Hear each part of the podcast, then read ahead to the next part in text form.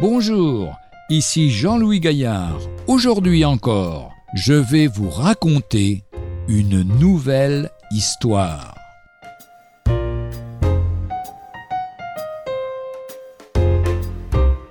On dirait des paroles de la Bible. Il y a plusieurs années, j'avais à cœur de mettre des affiches bibliques sur la vitrine de la boutique qui nous servait de salle de réunion.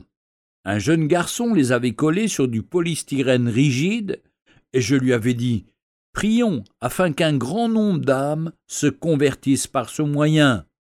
Peut-être qu'un jour après, alors que j'étais dans la salle, j'entends à l'extérieur quelqu'un dire On dirait des paroles de la Bible.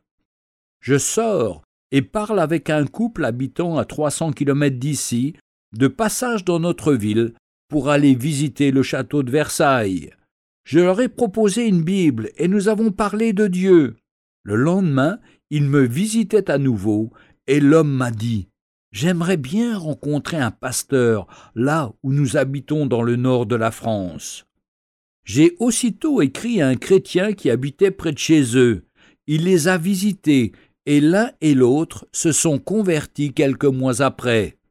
Ils ont été baptisés et ont témoigné à leurs enfants. Une de leurs filles à Lyon s'est convertie. Puis, le reste de la famille a suivi, plus de soixante personnes en tout. La parole de Dieu nous dit que celui qui marche en pleurant quand il porte la semence revient avec allégresse quand il porte ses gerbes.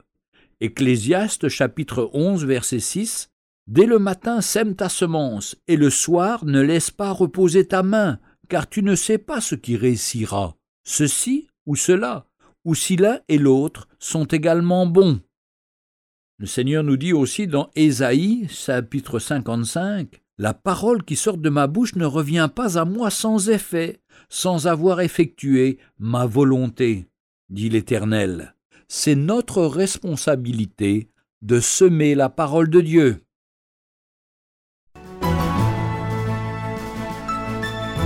Retrouvez un jour une histoire sur www.365histoire.com.